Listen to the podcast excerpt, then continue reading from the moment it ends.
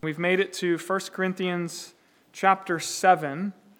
This morning we're going to look at verses 1 through 5 of verse 1 Corinthians chapter 7. Now, when you get there, once you scan over the passage, uh, you'll see that this is a very pointed discussion about marital union.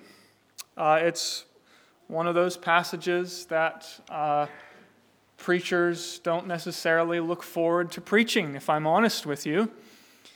Um, this is a very pointed discussion about a uh, delicate subject. And uh, I was speaking to one of our elders, Jim Tuck, this morning before the service, and he said, Hey, isn't that one of the reasons why we preach through books of the Bible consecutively, verse by verse, chapter by chapter? And he's exactly right. It's one of the reasons we do that, because it, it means that we listen to the whole counsel of God and all that he has to say to uh, his church. And in God's wise providence, we trust that this is his good word for us uh, today. Now, as we're approaching this subject of sex and sexuality, uh, I, I, also want to say I think it's good and necessary that we do so because uh, the, the reality is every single day our kids, our neighbors, and all of us are being bombarded by a message from our culture about sex and sexuality. We are being fed a lie on a daily basis. And so it is very important for us, isn't it, to hear from God about this important issue of sex and sexuality. Now, after having spent part of chapter 5 and chapter 6 dealing with sexual immorality in different ways, sex distorted and perverted by sin, Paul now turns in the beginning of this chapter to, to give us a more positive picture. Here he will discuss sex and sexuality in the beauty and the goodness of God's design. Now, also recall from last time that some of the Corinthians, Paul had to address this issue of uh, Christians whose view of sex was so liberal and unconstrained, they, they were actually going to visit temple prostitutes there in the temple of Aphrodite within the city of Corinth. We, we remember their slogan, all things are lawful for me, right? Anything goes, whatever you desire, satisfy those desires. But then there was another group on the opposite extreme, and you can see their slogan right there in verse 1 of chapter 7. It is good for a man not to have sexual relations with a woman. That pretty much sums up their way of thinking with regard to sexuality. Sex is a bad thing, it's to be avoided. And so you can see these two extremes within the church of Corinth. On the one hand, there was unrestrained sexual promiscuity, and on the other hand, there was misguided self denial, sort of prudish hostility towards sex altogether. They saw it as something that was dirty and unworthy of the Christian life, and so it was always to be avoided. But if we combine the teaching of chapters 6 and 7, we have, I think, a Christian vision of human sexuality that actually defies both of those extremes and instead holds out a picture of sexual union within the bonds of marriage that is at once affirming, even celebratory, of sex and sexuality, while at the same time locating it within the God given bounds. And that is, I think we'd all agree, a message that, that, that couldn't be more relevant and urgent for us to hear in our day. Uh, so let's read the text here in just a moment, but before we do, let's pray and, and seek the Lord's help as we seek to understand this passage. Let's pray. Our Father, oh, we confess how we desperately do need to hear a word from you in, in regard to these issues. And so we pray by the Holy Spirit, that you would be our teacher, instructing us, informing our minds, conforming our minds to your will and desire for your people in the Lord Jesus Christ.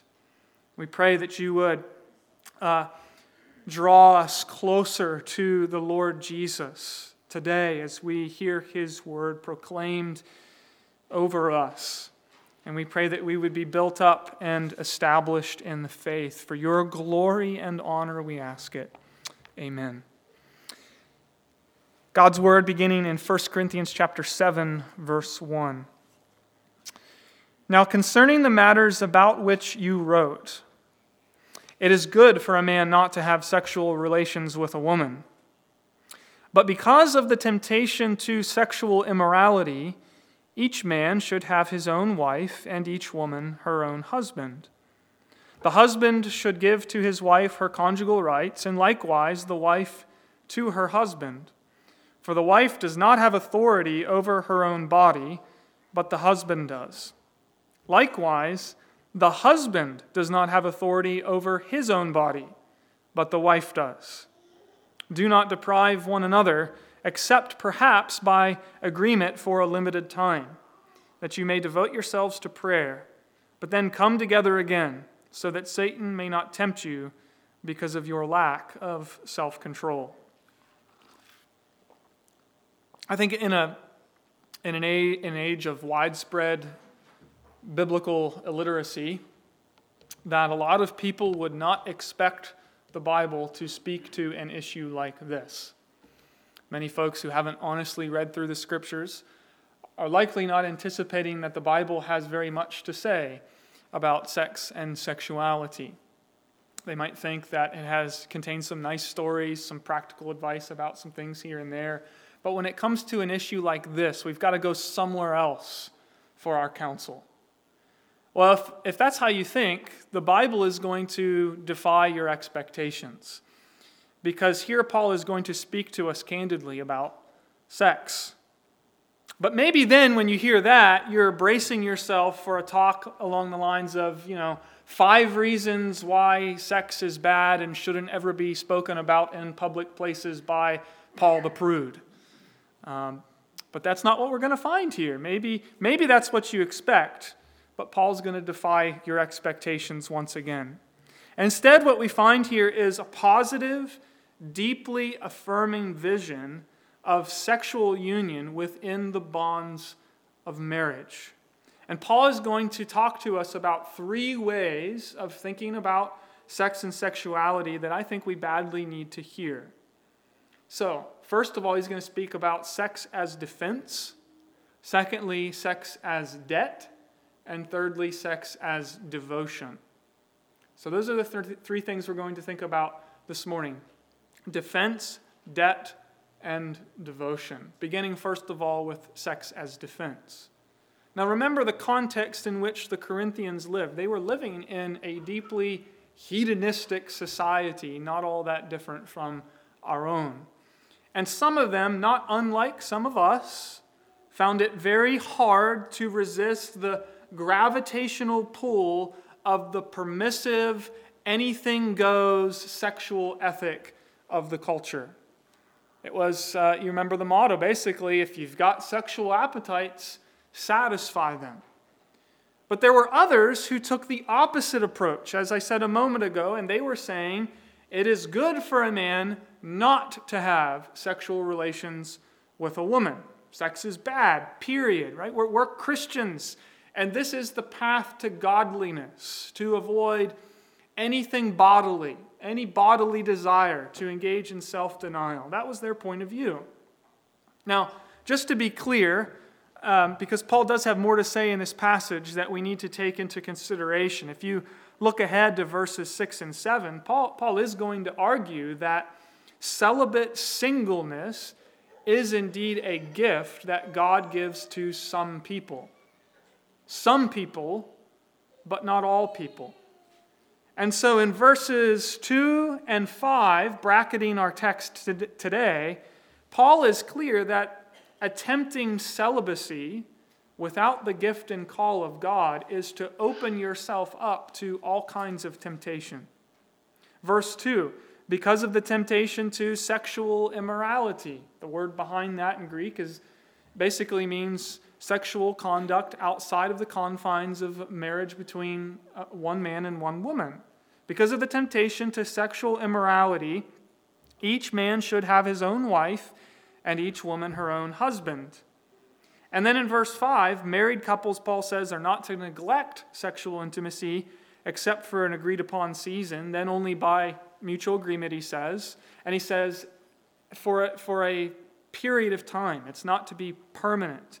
So they're to come back together so that Satan may not tempt you because of your lack of self control. Now, if sexual intimacy within marriage then is possible, then setting it aside, foregoing it without the gift and calling of God, Paul is saying, is actually to expose oneself to all kinds of temptation and sin.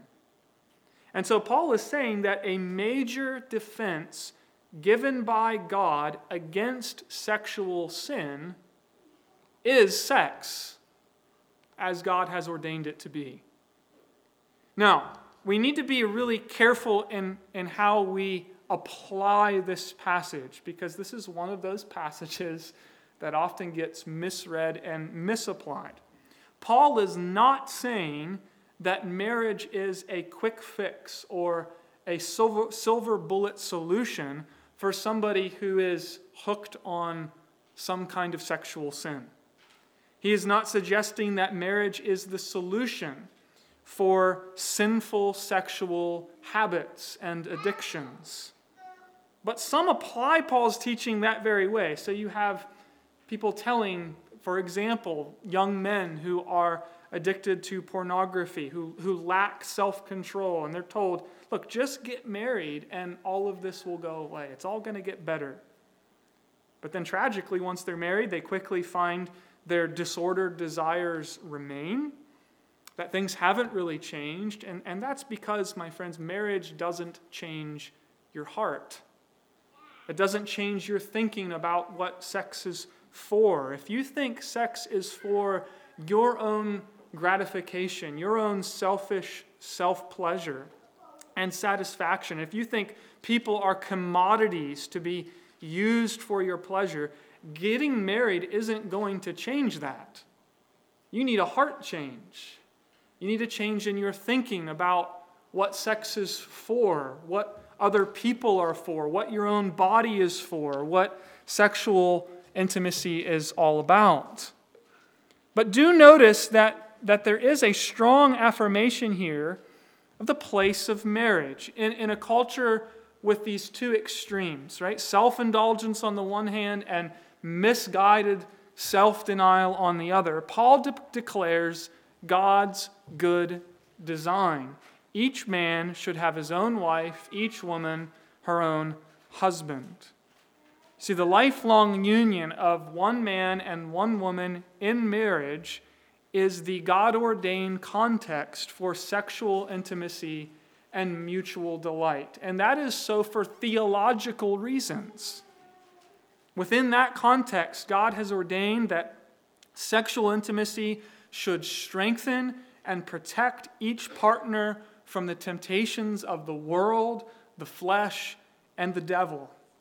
In a world where, where sex is distorted into something that is selfish and shameful, marriage is the God given context for selfless and self giving intimacy. And so the Corinthians were they were getting it all wrong. Sinful self-indulgence and misguided self-denial is not God's way. Both of those options are actually strategies that Satan loves to take advantage of and use to cause people to stumble. And so Paul is saying that healthy sexual intimacy within marriage is a vital defense ordained by God against temptation. That's the first thing we need to see sex as defense. And Paul is not saying anything new here. Um, he is simply, in his own words, repeating what the Old Testament had been saying throughout the wisdom literature. You think of all of the exhortations in the book of Proverbs to the young man to delight himself in the wife of, wife of his youth, to not listen to the adulteress. You think of the, the same uh, injunctions being given in Ecclesiastes. So Paul is simply repeating what the Old Testament had already been teaching to the people of God. But let me just mention one other caution here. And it's that Paul is not giving anyone license to put the burden on their spouse of satisfying disordered sexual desires. And be clear about this. This is, this is not an excuse or warrant to say to your spouse, look, if, if you would just do X, I wouldn't be tempted. Or if we would do this more often, or if you would just do what I want, then I wouldn't have to deal with these sorts of temptations. I'm trying to put this as delicately as possible, but this is a reality that the Word of God speaks to and that we need to address today. If your spouse ever says anything like that or pressures you to do things that you are uncomfortable with, and appeals to passages in the Word of God, passages like 1 Corinthians 7, to try to justify their demands, please know and understand that that is a profound distortion of what the Word of God actually says. And if that is your experience, as, as hard as I'm sure it would be, talk to someone about it. That isn't something you should have to deal with on your own. And so, with those important qualifications, though positively, Paul is saying that healthy sexual intimacy within Christian marriage is a vital defense ordained by God. A healthy sex life within a loving Christian marriage is part of God's spiritual armor, if you like, in the war against the enemies of our the enemy of our soul. Sex is defense. And then secondly, the second thing I want us to think about here is sex as debt. Look at verses 3 and 4. Uh, the husband should give to his wife her conjugal rights, and likewise the wife to her husband. For the wife does not have authority over her own body, but the husband does. Likewise, the husband does not have authority over his own body, but the wife does. Do not deprive one another. Now, it's crucial that we recognize the balance here in what Paul is saying, isn't it? It's, it's, it's vital that we understand that, and, and note both sides of what Paul is teaching here. Because if we, if we fail to do that, I think we will badly distort what he's actually saying.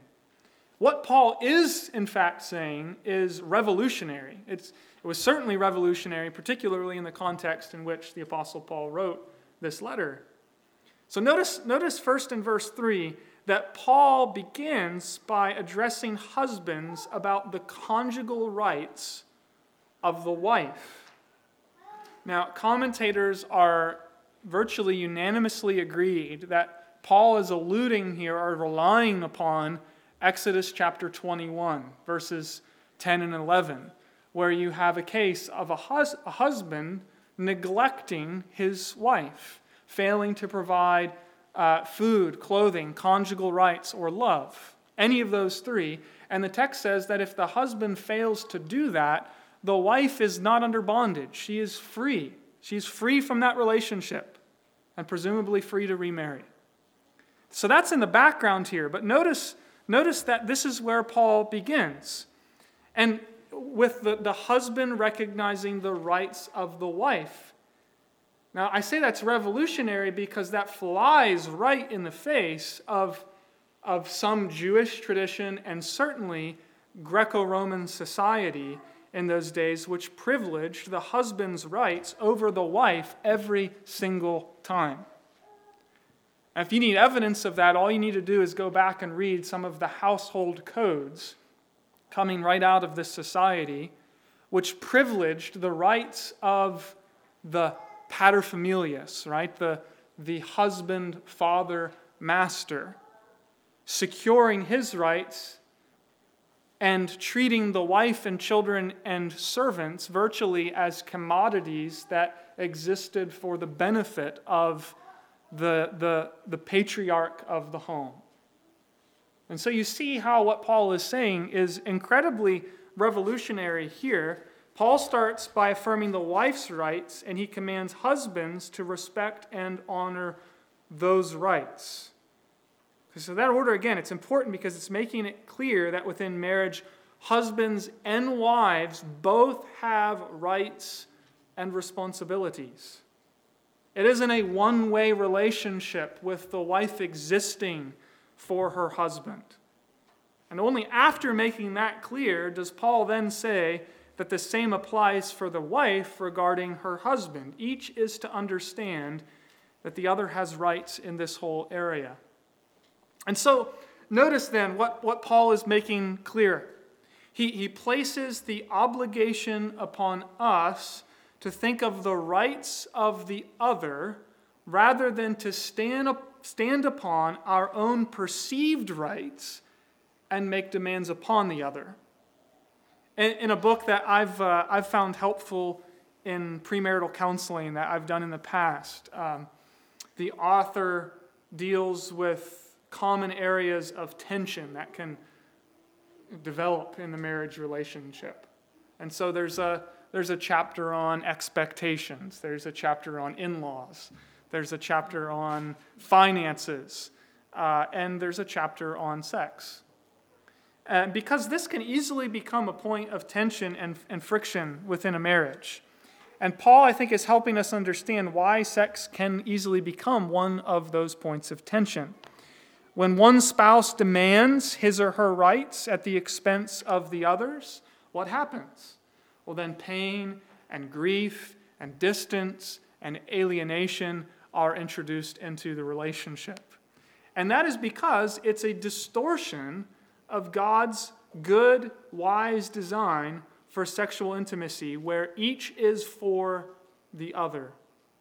And so Paul gives absolutely no space, no, no quarter for self centeredness in this area of sexual intimacy. Instead, he says our attitude and our actions should be one of service.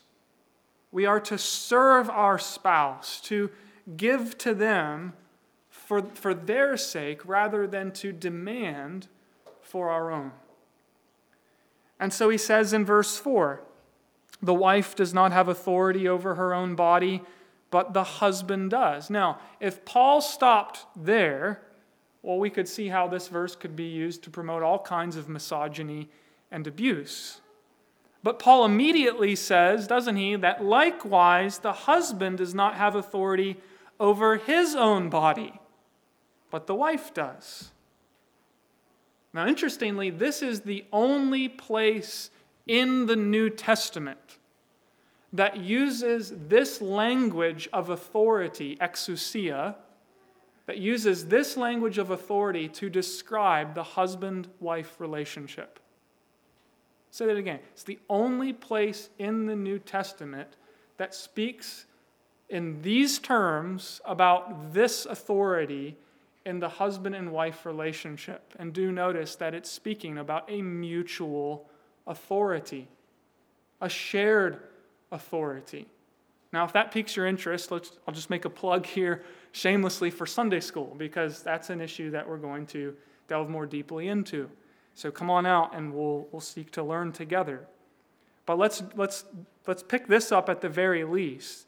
As Paul is speaking about mutual authority here, that means any conception of a husband having a commanding authority over his wife is in fact unbiblical and a profound distortion of what the Bible actually teaches. Now, what Paul is saying here, once again, it, is revolutionary in the Greco Roman context where women were, were virtually considered second class citizens. The husband does not have authority over his own body, but the wife does. You see, each has a claim upon the other, so that love in the bonds of marriage brings each person to a place of service, seeking what is best for the other. Paul even says in verse 5 don't deprive one another. The language, it could actually be translated do not defraud one another. Paul is speaking in terms of, of marital intimacy, of sexual union, in terms of a, a, debt that is owed, as something that is owed to another, a, a sacred obligation designed by God for the good of both partners within marriage. But circling back just for a moment to some of the qualifiers I made a few moments ago. Now, do you, do you see, I hope, even more clearly how anyone trying to use a passage like 1 Corinthians 7 for selfish, self serving reasons is in fact profoundly distorting and abusing what Paul is actually saying. Because if you make demands on your spouse, if you, if you use sex to gratify yourself without any consideration of your spouse, you are in fact trampling all over God's good design. Because sex is not for the fulfillment of selfish, self centered desire. It is for service and maintaining and strengthening uh, the sacred bond between a husband and wife. And within that context, it is to be celebrated and enjoyed. So, with that being said, Paul is teaching that in a healthy marriage, sex is not only a defense, sex is a Christian duty. It is a debt we owe to the other. And, you know, if you, if you think about that, there is something profoundly Christ like, isn't there, in this pattern of mutual service and self giving. Christ, you remember, he, what did he do? He came to earth to give himself for his bride, giving himself up for her. That is how he loves his bride, the church. He, he didn't insist upon his own rights, but voluntarily gave himself for the good of his bride. And that really was the pattern of his entire earthly ministry, culminating in giving himself up unto death upon the cross of Calvary. He took on, as, as Paul puts it in Philippians 2, the form of a slave. And you see, there's a, there's a gospel pattern then in, in marriage, even within sexual union, of self giving for the good of the other. Not demanding, not, not, uh, not standing on what we per- perceive to be our rights and our due. You see, rightly ordered sex is a beautiful thing, part of God's design that in some ways pictures something of the gospel itself. And so, sex is defense, sex is debt, and then, thirdly and finally, sex as devotion. Take a look again at verse 5.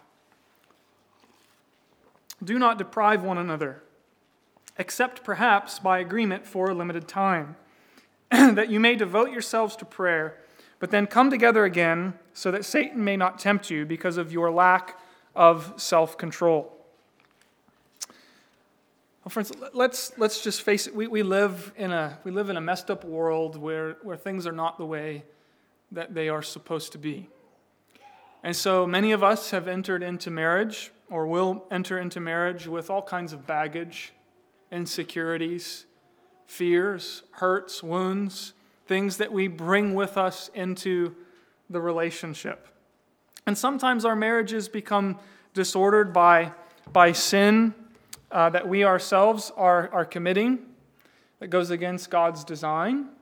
Sometimes our marriage relationships, be, relationships become disordered because of sin that has been committed against us, perhaps even prior to our marriages. And given the complexities of all of that, there, there are various valid circumstances in which sexual intimacy in marriage may not be appropriate for a season. So, anyone, again, who takes Paul's teaching here in these verses as warrant to demand what should be given as an act of loving service distorts Scripture in dangerous and harmful ways. There's no place here for the kind of abusive demands that sometimes, sadly, find their way into Christian marriages. But then, neither is there any place for manipulative, withholding of sex for selfish or spiteful ends that also sometimes, sadly, finds its way into Christian marriages. Do not deprive one another. That's, that's the normal guideline for a healthy, loving marriage. In other words, give each other what is owed. Give yourself, Paul is saying. But Paul does not, he does make an exception here. You, you see it in the text, and I think it's, I think it's fascinating and really and challenging, as I, as I hope to show in just a moment. He says that a couple may, uh, a couple capable of sexual intimacy may mutually decide to break off that intimacy for a season in order to focus in a sustained way upon prayer.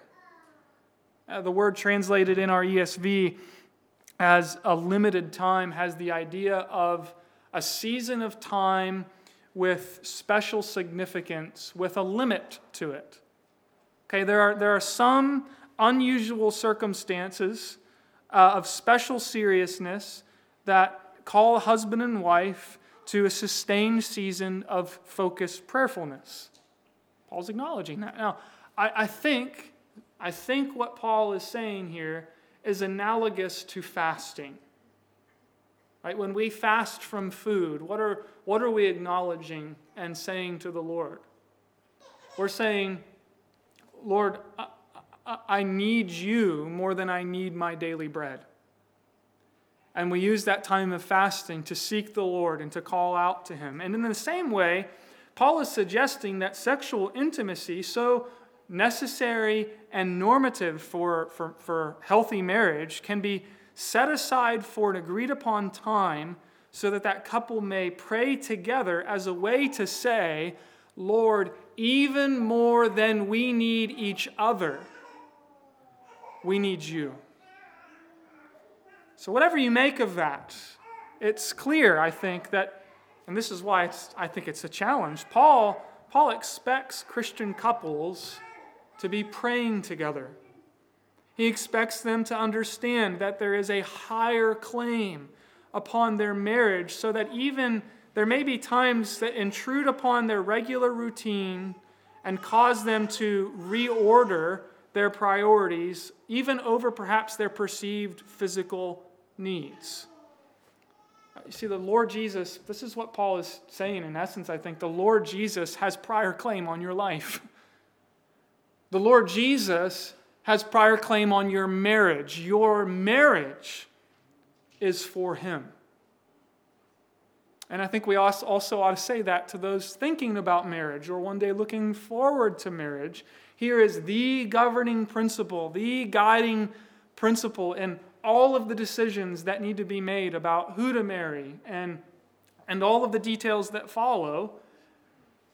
It's simply this that your marriage is for God.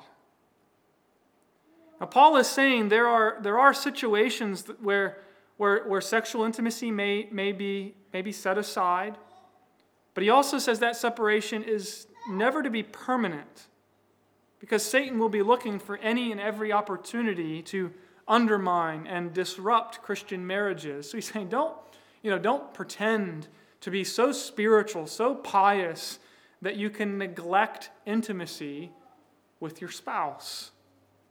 See, according to Paul, intimacy in marriage, instead of being some kind of distraction from godliness, is in fact a normal part of devotion that is itself pleasing to God for those who are called to marriage.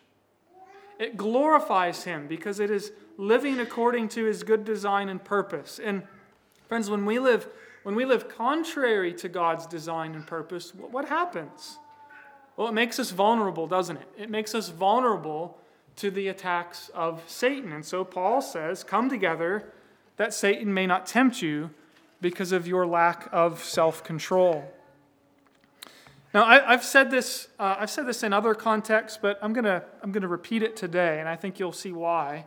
Again, I believe that one of the best witnesses that we can offer today in our confused, mixed up, soul sick world that is descending into ever deepening sexual chaos and confusion.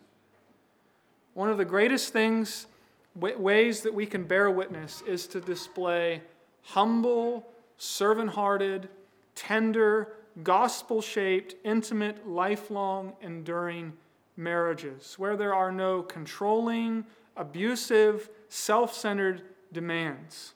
There are no, there's no belittling, there's no bitterness, there's no manipulation, but instead there is, in its place, because of the grace of God, joyful intimacy, sexual holiness, which for the Apostle Paul is part and parcel of sexual holiness, which is pleasing in the sight of God and honoring to Him. And so while the world thinks that Christians are sexually repressed prudes, obsessed with the sex that they cannot have, my, how we need to retrieve, I think, the biblical vision that delights in God's wonderful design for the joyful and exclusive union between one man and one woman in marriage for life. And, and when we not only believe that, but live it by the grace of God, think, think of how countercultural that is and what a beautiful thing it will be to show how the gospel reorders our lives. And so may the Lord help us and, and give us grace at a time when I really think this, this is a battlefield in our day, isn't it? May God give us grace to shine and bear witness to the world of what the gospel does. But I, will I'll add, and we'll end here, I'll say that even more importantly than that, bearing witness to the world, may, the God, give us, may God give us the grace to live this way so that He is glorified and He is honored in our marriages and in our lives. Let's pray together. Oh, Father, we, uh, we confess, and I'll be the first to confess that this is a topic that's uncomfortable for some of us to speak about and to speak about in a context like this. But uh, Lord, we also confess how we need your grace to walk in obedience, to walk faithfully and wisely and obediently in this area of sex and sexuality. So, would you please grace us in the Lord Jesus Christ and work by the power of the Holy Spirit so that our lives and our marriages are conformed to your will. And those of us who are, who are single and those of us who are called to a life of singleness, may we too receive the grace uh, in the Lord Jesus Christ that we need to live faithfully and fruitfully for your honor and glory. We ask all of these things in Jesus' name. Amen.